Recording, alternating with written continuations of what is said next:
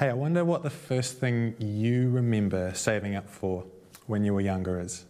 For me, I was about 11 or 12 years old, and me and my best friend at the time, we saw these sets of laser tag guns uh, in the store that we so desperately wanted.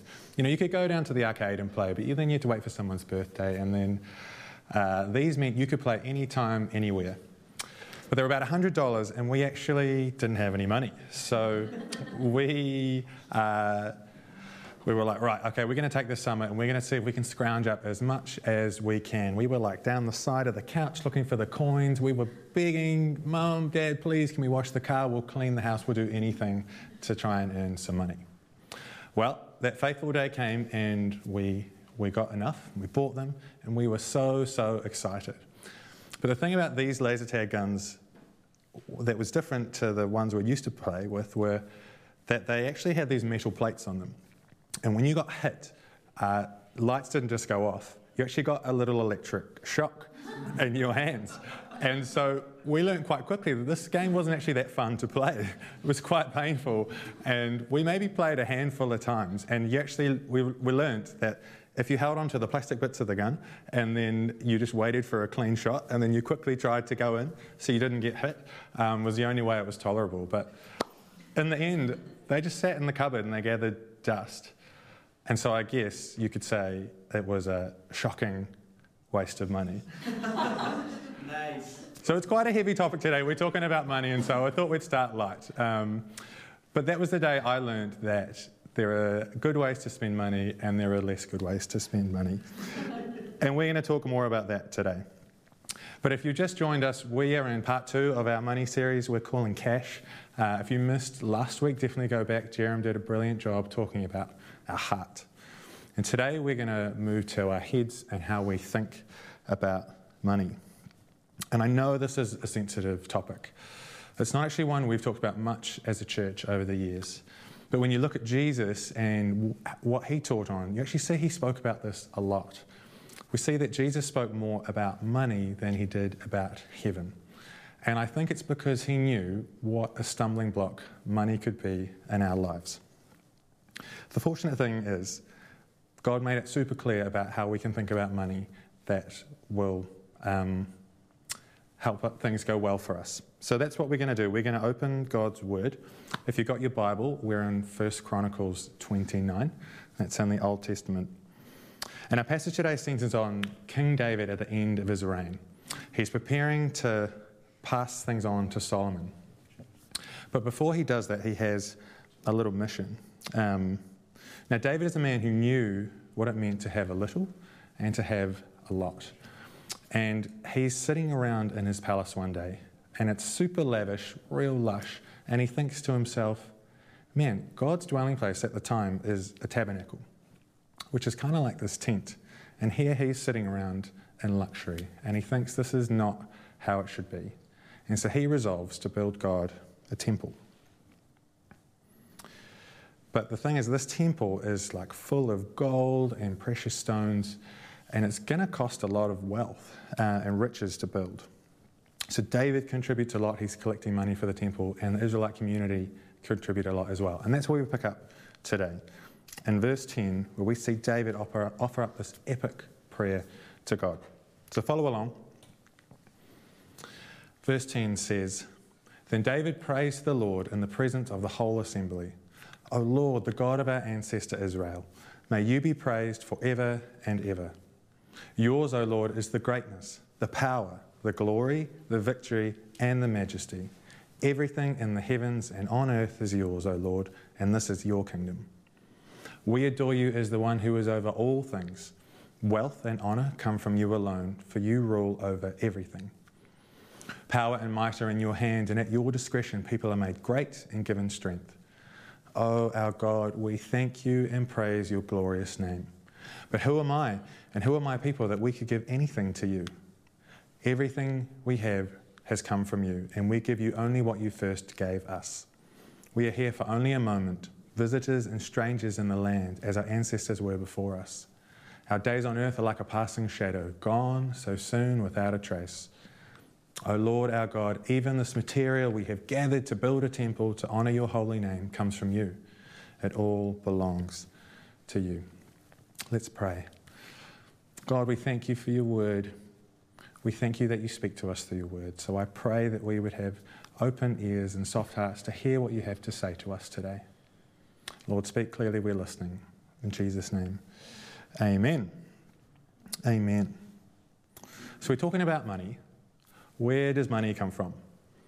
If your parents are anything like mine, you'll be familiar with the phrase, money doesn't grow on trees. If that's the case, well, where does it come from? If you're younger, maybe you get pocket money from your parents. Maybe on your birthday, you get a card from your grandma or grandpa and you're hoping some, a little note falls out. Maybe you get, maybe you have investments. Maybe you get scholarships. If you're like me, though, most of your money comes from a job. I work 40 hours a week and then once a fortnight, some money lands into my bank account. So I would say money comes from my employers. Well, how would David answer this question? See, David would bring spoils of war back. He's busy running the kingdom, maybe he's setting up trade with other nations. He's uh, working super hard. But David makes it very clear where he thinks money comes from. He says, Everything in heaven and on earth belongs to God. Wealth and honor come from God alone. He wasn't taking any credit for himself. Himself. He was one of the wealthiest people around. And yet David recognizes that everything he has, it comes from God and it belongs to God. His time, his money, his talents, his possessions, none of it belongs to him. And as Jesus followers, I think it can be easy for us to fall into the trap that thinking that the money we have is ours and that it's purely meant for our own consumption. The Bible clearly teaches that God is the ultimate owner of all wealth. Everything we have is merely a gift from Him. You see, God made us, He gives us the very breath in our lungs. He holds all things together, and even our ability to make wealth is a gift from God. We see this in Deuteronomy. We see this warning. It says, You may say to yourself, My power and the strength of my hands have produced this wealth for me. But remember the Lord your God, for it is He who gives you the ability to produce wealth. You know, I can't speak for you, but I know for me in my own life, um, yeah, it can be easy to forget God when we experience financial blessing. We might pray before a meal, but when was the last time you thanked God when you were paid? There's a famous story in the Old Testament where the Israelites have been rescued out of slavery. They walked through the Red Sea on dry land, and God has dealt with their pursuers. They're safe and they're free. But after such a sh- just a short while, they forget God and they worship a golden calf. And we can read that story and go, man, those people are foolish. How quick they were to forget. But I think we are very similar to them. We take things for granted. You see, David was born with nothing. And when he dies, he will take nothing with him.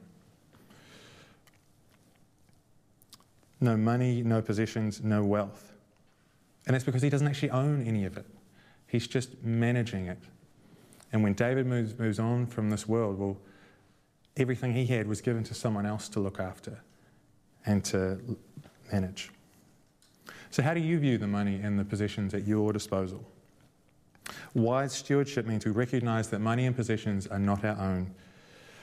It means we look after what's been entrusted to us. And that means that ultimately it's not up to us how we use the money and possessions we have, it's up to God.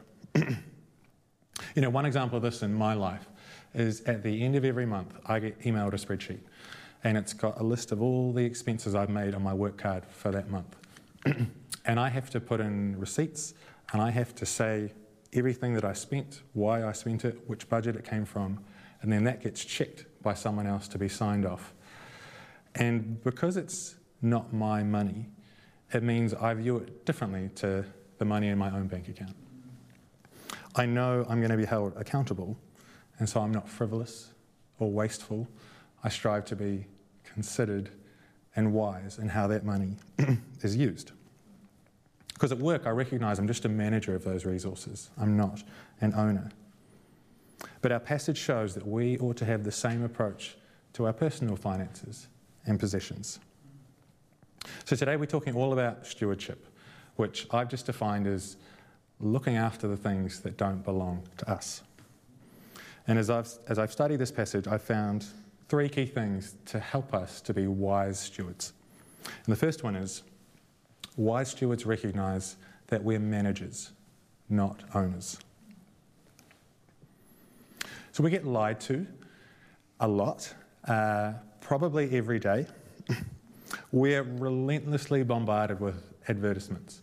And it's no longer just like driving down the road, you see a billboard, or at home watching TV. Now we have devices that we carry around with us everywhere that are designed to serve us ads as well. And they all sell the same thing they sell discontentment. They make false promises. There's so many messages trying to get us to believe the lie that if we just had that next car, gadget, device, thing, we'd be happy. If only we earned a little bit more to sustain the lifestyle we think we need, then we'd be content. It's not true. I've fallen prey to this myself the allure of ads and possessions. Anyone remember the Ab Circle Pro? ads for that? It's pretty retro now. It was dubbed the most innovative piece of exercise equipment on the planet. Just three minutes a day, and you have the abs, you get the thighs you want. Well, I remember being so excited when that landed in our living room. And maybe it just didn't work for me, but it didn't live up to the promises that it made. You know, the world encourages us to want more and more, but the thing is, we are never satisfied. Proverbs says this just as death and destruction are never satisfied, so human desire is never satisfied. Whoever loves money never has enough Whoever loves wealth is never satisfied with their income. You know, it's the sinful nature in us that causes us to want more and more. We get the thing, and then we want the next thing. If we just earned a bit more, that would be enough, but then we earn more, and our lifestyle changes, and then we want more still. You know, it's that part of us that's in opposition to God, that doesn't believe that God is enough to satisfy us. And if this life is all that there is, then that makes sense. But we believe that there's a hope beyond this life. David says in verse 15, We are here only for a moment, visitors and strangers in the land as our ancestors were before us. You see, we live in this world, but we're not actually made for this place. You know, I love this quote by C.S. Lewis, which makes a very similar point. And it says, if I find in myself desires which nothing in this world can satisfy, the only logical explanation is that I was made for another world. You see, our culture values money and material possessions as of utmost importance. But we have to train our hearts that we're not from around here. We're made for another place with different values and different priorities. Our lives and spending ought to look different from the people that don't have the ultimate treasure that we have Jesus. Society says your value comes from the stuff you've accumulated, the house you live in, the car you drive. But Jesus says no. Your value comes from your identity in me. It's an identity that can't be taken away from you, it's one that you can't earn. It's all because of what Jesus has done for you when you accept Him as Lord and Saviour of your life. you know, when you have your own things in some way, you can do whatever you want with them. But if everything you have belongs to God, then that changes how we use the money we have. We ought to use it on the things God values and avoid spending it on the things that aren't high on His priority list. So, how do we combat a love of money and possessions? Let's see what Paul says. Not that I was ever in need, for I have learned how to be content with whatever I have. I know how to live on almost nothing or with everything. I have learned the secret of living in every situation, whether it is with a full stomach or empty, with plenty or little. You want to know the secret? the secret is contentment. You see, God knows what we need, and He promises to give us what we need. We need to learn to be content with what God gives us for our needs. It's not natural, it's supernatural. But when we practice gratitude and contentment, what we have is enough.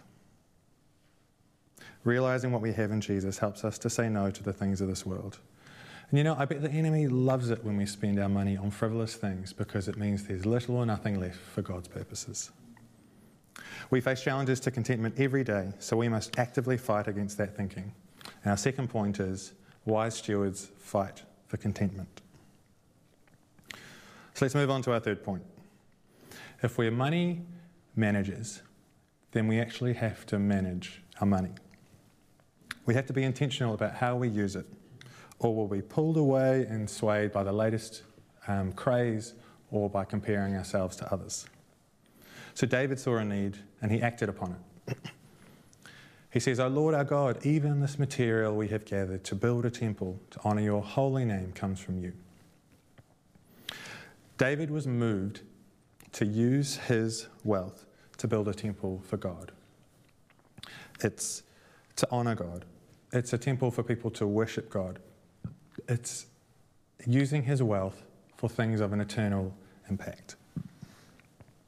So the question comes if our money is not ours and we're not wasting it, what should we use it for?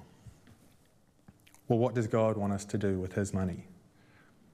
You know, I've heard the Christian life described as the gradual process of discovering what Jesus would do if he were me in all aspects of our life.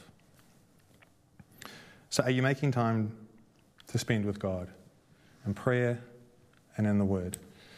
Are you meeting with other Christians to study and reflect on how to live out our faith in our day to day lives? One of our key church strategies is about cultivating a simple devotion to Jesus. It's where we learn um, to think and speak and act and become more like Jesus. And so, if we want to know how Jesus would spend his money if he were us, then we have to get to know him. You know, I'm not going to go into detail today about how to spend, how we ought to spend our money. You're going to have to come back next week where Simon is going to share on that. But I will tell you something from my own experience. A few years ago, our life group did a a money series. And one of the challenges we were given was to keep track of everything you spend for just one month. Don't change anything, just keep a note and then reflect. And you know, I thought I was fairly good with money. I don't have a great desire for a whole lot of things. I, I feel like I lead a fairly minimalist life. Um, but gosh, it was sobering. You see, unlike other areas of our lives, with money is actually it's really easy to see how well or poorly we're using it. You see, if in your career it can be hard to tell with your health or your um, your relationships, it's hard to know objectively, um, hard to quantify, but not so with our money. We have the records. And at the end of this month, I felt this profound sadness, actually, um, and embarrassment as I looked and I just thought, what a waste. What a waste. How much money can one person consume on, their, on themselves? You know, I realized my actions didn't line up with my values. And if you want to see where your priorities lie, your bank account is a great place to start. You know, I think I realized I was being conformed to the pattern of this world and I was having my desires shaped um, th- rather than being intentional and strategic with the money I have. So it jolted me to review my budget and relook at my spending. And yeah, a really helpful exercise. So you might want to give this a go. Um, this challenge, it's eye opening. You know, the thing for me that sticks out for this um, from what David did is he uh, made a plan. And when we make a plan with our money and our resources, well, another name for that is a budget. So John Maxwell says, a budget is telling your money where to go instead of wondering where it went. You know, I, I know a budget can seem restrictive, can seem really daunting, but it's just a plan. It's a plan of expected income and expenditure. And it's a, it's a tool that helps us prioritize. Money doesn't grow on trees, it's limited and it's finite. And so we have to be careful with how we use it and where we send it. Your budget actually brings freedom. It helps us to make sure that the important things are covered. So, what's important to you? If you have a budget, then great. Keep using it, revisit it often. There's no point in making it once and then never reviewing it. You know, one thing you might want to consider is finding a trusted friend and swapping budgets, getting a bit of accountability. I, hmm, if the idea of showing someone else your budget kind of makes your heart sink a little bit, your stomach drop, then maybe there's some work you and God need to do with how you're spending your money. But if you don't have a budget, then don't worry. Um, we're actually running a course here soon at the street called CAP Money. It's three weeks and it's designed for anyone, whether you're good with money or not so good with money. It's a great way to um, learn how to budget, build one, and to learn some great principles around money. I did it a number of years ago and I still use it today, um, and it's super, super helpful. So we learn that wise stewards make a plan. So just as we come into close, you know, we've seen that wise stewards are managers, not owners. All that we have, all the wealth and resources we possess, they're ultimately God's. When we remember this, it should humble us. It should make us consider our financial decisions, large and small, not from a place of ownership, but a place of stewardship. Secondly, ooh, wise stewards fight for contentment. In a world that's constantly pressuring us to want more, to consume more, to achieve more, the wisdom of contentment provides a different path. It's a path that tells us that our worth is not found in an abundance of possessions, but in our relationship with God. That we don't need to endlessly chase after wealth and stuff because we can find satisfaction in our God, who is our provider. You know, lastly, wise stewards make a plan.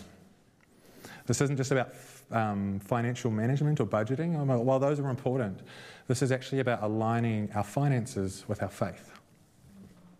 It's ensuring that we use our resources to that in a way that reflects our belief that we're just stewards, we're not owners, and that we're content in God and not in material wealth. And you know, the wisdom is not in just understanding these truths, but it's actually living them out. So I really encourage you just pick one thing from today. Tell someone what stood out to you and ask them to keep you accountable. As we go from this place with a renewed commitment to be wise stewards, let's view the resources through the lens of um, God's ownership and find our contentment in Him. You know, this is the path of wise stewardship. It's not easy, but it is rewarding, and we don't do it on our own. We do it with God, who is with us every step of the day, every step of the way, and we do it in community as well. I'd love just to pray to close.